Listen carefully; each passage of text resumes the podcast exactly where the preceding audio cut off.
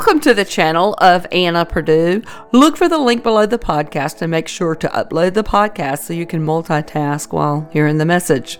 And you can also look for the link, and um, once you open it up, you can scroll over and select your favorite platform, Apple, Spotify, or Google, and just look for the channel Anna Perdue. A huge shout out to Jody F., Rodney T., Verna S., James R., and Michelle V. for your donations to the channel. And if you're interested in helping this channel, you can do so by clicking the donation link found on my website at Anna Perdue dot com. And another way to support this channel is by checking out this offer from my latest sponsor. The government keeps telling us inflation is under control, or that it's just temporary. But what do you think? Exactly. This is just inflation by the back door. Noble Gold is ahead of the game here. They know that with a precious metal I R A under your belt, you'll hedge these rising prices so you can retire without worrying about it. You'll keep up with the inflation the folks in Washington are trying to hide. And this month, as a thank you, and to kickstart this precious metal project, Noble Gold is giving away a free five ounce solid silver America the Beautiful bullion cube with every qualifying I R A or four oh one k rollover. Take advantage of this amazing investment opportunity by visiting Noble Gold Investments Investments dot com, or you can call us at eight seven seven, six four six, five three four seven. That's eight seven seven, six four six, five three four seven.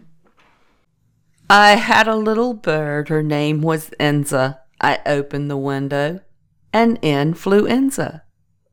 This is a poem children would recite during the turn of the twentieth century due to the massive deaths that occurred in most homes, cities, and townships.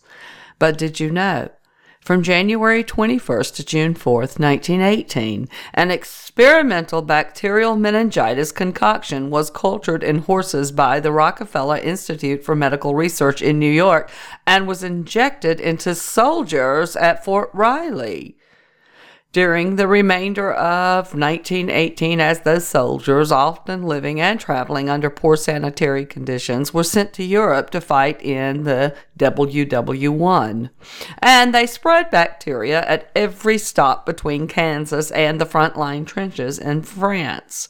One study described soldiers with active infections who were aerosoling the bacteria that colonized their noses and throats, while others, often in the same breathing spaces, were profoundly susceptible to invasion of and rapid spread through their lungs by their own or others' colonizing bacteria. The Spanish flu attacked healthy people in their prime. Bacterial pneumonia actually attacks people in their prime. And yes, flu will attack the young, old, and immunocompromised. When World War One ended on November eleventh, nineteen eighteen, soldiers returned to their home countries and colonial outposts, spreading the killer bacterial pneumonia worldwide. During World War One, the Rockefeller Institute also sent its experimental anti-meningococcal serum to England, France, Belgium, Italy, and other countries, helping spread the epidemic worldwide. During the deadly nightmare of nineteen eighteen to nineteen, the so-called Spanish flu killed five hundred or fifty to one hundred million people, including many soldiers. Many people do not realize that disease killed far more soldiers on all sides than machine guns or mustard gas or anything else typically associated with World War One. American families and many families worldwide were impacted in similar ways by the mysterious Spanish flu. In nineteen eighteen, influenza or flu was a catch-all term for any disease of unknown origin. It didn't carry the specific meaning that it does today. The word influenza meant an ill person had some mystery disease which dropped out of the sky. In fact, influenza is from the medieval Latin influential in an astrological sense, meaning a visitation under the influence of the stars. Why is what happened one hundred years ago important now? In the late nineteenth century through the early twentieth century, New York became the home of the Rockefeller Institute for Medical Research, now Rockefeller University. The institute is where the modern pharmaceutical industry was born. The institute Uh, pioneered many of the approaches the industry still uses today, including the preparation of serums for better or worse. It was John D. Rockefeller who followed in his father's William Devil Bill Avery Rockefeller's footsteps. They were both snake oil salesmen and criminals to the core. I find it interesting that Gates from Hell is also a Devil Bill. If hubris at the Rockefeller Institute in nineteen eighteen led to an event which killed millions of people, what lessons can we learn and apply today? This event was not Spanish. It is surprising to note that the first cases of Spanish flu occurred at Fort Riley, Kansas in nineteen eighteen. How is it possible this historically important event could be so badly misnamed one hundred years ago and never corrected? Why Spanish? Spain was one of the few countries not involved in W W one.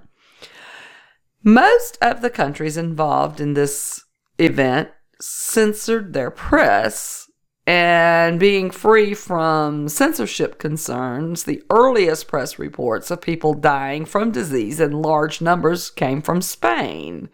The warring countries did not want to additionally frighten the troops, so they were content to scapegoat Spain. Soldiers on all sides would be asked to cross no man's land into machine gun fire, which was frightening enough without knowing that the trenches were a disease breeding ground. one hundred years later, it's long past time to drop Spanish from all discussion of this event. If this thing started at a United States military base in Kansas, then it should be more aptly named. In order to prevent future disasters, the U S and the rest of the world must take a hard look at what really caused this odd destruction of life. It is possible that one of the reasons the Spanish flu has never been corrected is that it helps disguise its origin. If its origin involved an experiment on U S soldiers, then the U S may prefer calling it Spanish flu instead of the Fort Riley bacteria of nineteen eighteen or something similar.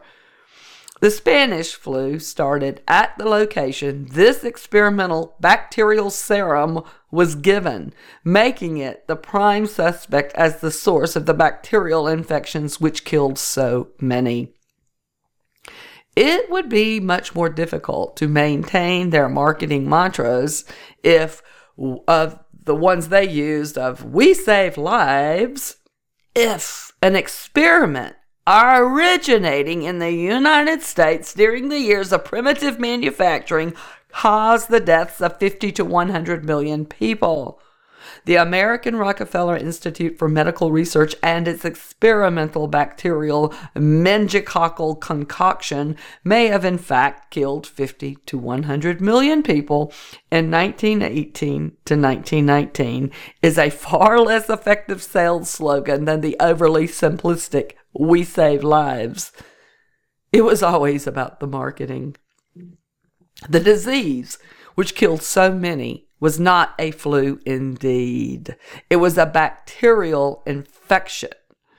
During the mid two thousands, certain manufacturers in the United States received billions of taxpayer dollars to develop their concoctions to make sure that we don't have another situation like the one in nineteen eighteen and nineteen, or at least a better perceived notion that the nineteen eighteen nineteen debacle isn't repeated. Capitalizing on this concept, and new marketing campaign, the Spanish flu frenzy historical reports helped these modern-day manufacturers procure billion-dollar checks from governments worldwide, even though scientists knew that secondary bacterial complications of pneumonia was the real killer. Using this historical fear theory, manufacturers got filthy rich from our tax dollars. However, medical advances have changed significantly since the early nineteen hundreds. These same types of criminals have found a new way to capitalize on human beings. U S death rates have been steadily declining over the past century, likely due to advances in technology and living standards. Last year certainly signaled a noticeable break from this trend, with a sizable increase in deaths, but not nearly the same as the nineteen eighteen flu, which I call the John D. Rockefeller manufactured flu. This flu is a universal benchmark for a killer influenza virus. Last year was certainly a horrific year with the outbreak and the lockdowns and all the chaos that followed. It was a year of death and despair, which should not be taken lightly. It is common to invoke comparisons with the nineteen eighteen flu, as that was an extremely devastating virus that rocked the world. Ethan Yang of American Institute for Economic Research had this to write. Upon further investigation, it is clear that this current medical malady claimed many lives. However, it is also clear that there is a substantial presence of statistical noise from comorbidities and increases in death from other causes. This raises many questions, not just about the collateral damage of our policy response, but also about whether we are even operating with the appropriate information to be making such decisions with people's lives in the first place. This leads me to ponder if these policies were put into place to exploit a nearly decade-old ruling of the United States Courts of Appeals so that certain players could put in place a way to enslave every human on the face of this earth. But to understand how this could happen, you must understand this court ruling and its implications for all mankind. This case, Association for Molecular Pathology versus Myriad Gen- Genetics Incorporated, and the United States Court of Appeals for the Federal Circuit, argued April fifteenth, twenty thirteen, and the verdict was decided on June thirteenth, twenty thirteen, that each human gene is encoded as deoxyribonucleic acid, otherwise known as D N A, takes the shape of a double helix. Each crossbar in that helix consists of two chemically joined nucleotides. Sequences of D N A nucleotides contain the information necessary to create strings of amino acids used to build proteins in the body. The nucleotides that code for amino acids are exons, and those that do not are introns. Scientists can extract D N A from cells to isolate specific segments for study. They can also synthetically create exons-only strands of nucleotides known as complementary D N A, otherwise cDNA. cDNA contains only the exons that occur in D N A, omitting the intervening introns. Respondent Myriad Genetics Incorporated obtained several patents after discovering the precise location and sequence of the B R C A one and B R C A two genes, mutations of which can dramatically increase the risk of breast and ovarian cancer. This knowledge allowed Myriad to determine the gene's typical nucleotide sequence, which in turn enabled it to develop medical tests useful to de- for detecting mutations in these genes in a particular patient to ac- assess the patient's cancer risk. If valid, Myriad's patients would give it the exclusive right to isolate an individual B R C A one and B R C A two genes, and would give Myriad the exclusive right to synthetically create B R C A C D N A. Petitioners filed suit seeking a declaration that Myriad's patients' patents were invalid. As relevant here, the district court granted summary judgments to petitioners, concluding that Myriad's claims were invalid because they covered products of nature. The Federal Circuit initially reversed, but on remand in light of Mayo legal proceedings, Collaborative Services versus Prometheus Laboratories, Incorporated, the circuit found both isolated D N A and cDNA patent eligible. As a reminder, the courts held a naturally occurring D N A segment is a product of nature and not patent eligible, merely because it has been isolated. But cDNA is patent eligible because it is not naturally occurring. The Patent Act permits pat- patents to be issued to whoever invents or discovers any new and useful composition of matter. But laws of nature, natural phenomena, and abstract ideas are basic tools of scientific and technological work that lie beyond the domain of patent protection. The rule against patents on naturally occurring things has limits. However, patent protection strikes a delicate balance between creating incentives that lead to creation, invention, and discovery, and impeding the flow of information that might permit, indeed, spur invention. This standard is used to determine whether Myriad's patients claim a new and useful composition of matter or claim naturally occurring phenomenon. Myriad's D N A claim falls within the law of nature exception. Myriad's principal contribution was uncovering the precise location and genetic sequence of the B R C A one and B R C A two genes. The legal proceedings, Diamond versus Chakrabarty, is central to patent eligibility inquiry, whether such action was new with markedly different characteristics from any found in nature. Myriad did not create or alter either the genetic information encoded in the B R C A one and B R C A two genes or the genetic structure of the D N A. It found an important and useful gene, but groundbreaking, innovative, or even brilliant discovery does not by itself satisfy the inquiry.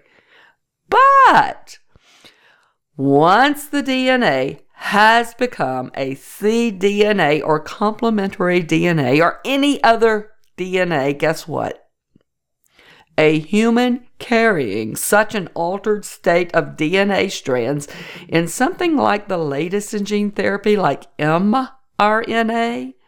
is now patentable and therefore subject to ownership of the patent holder. By law, these people with mRNA infused in their bodies are now susceptible to ownership of another entity as a result of the U S federal court rulings to be the property of Shire Human Genetic Therapies, Rana Therapeutics Incorporated, Translate Bio Incorporated, and Shire Human Genetics Therapies Incorporated.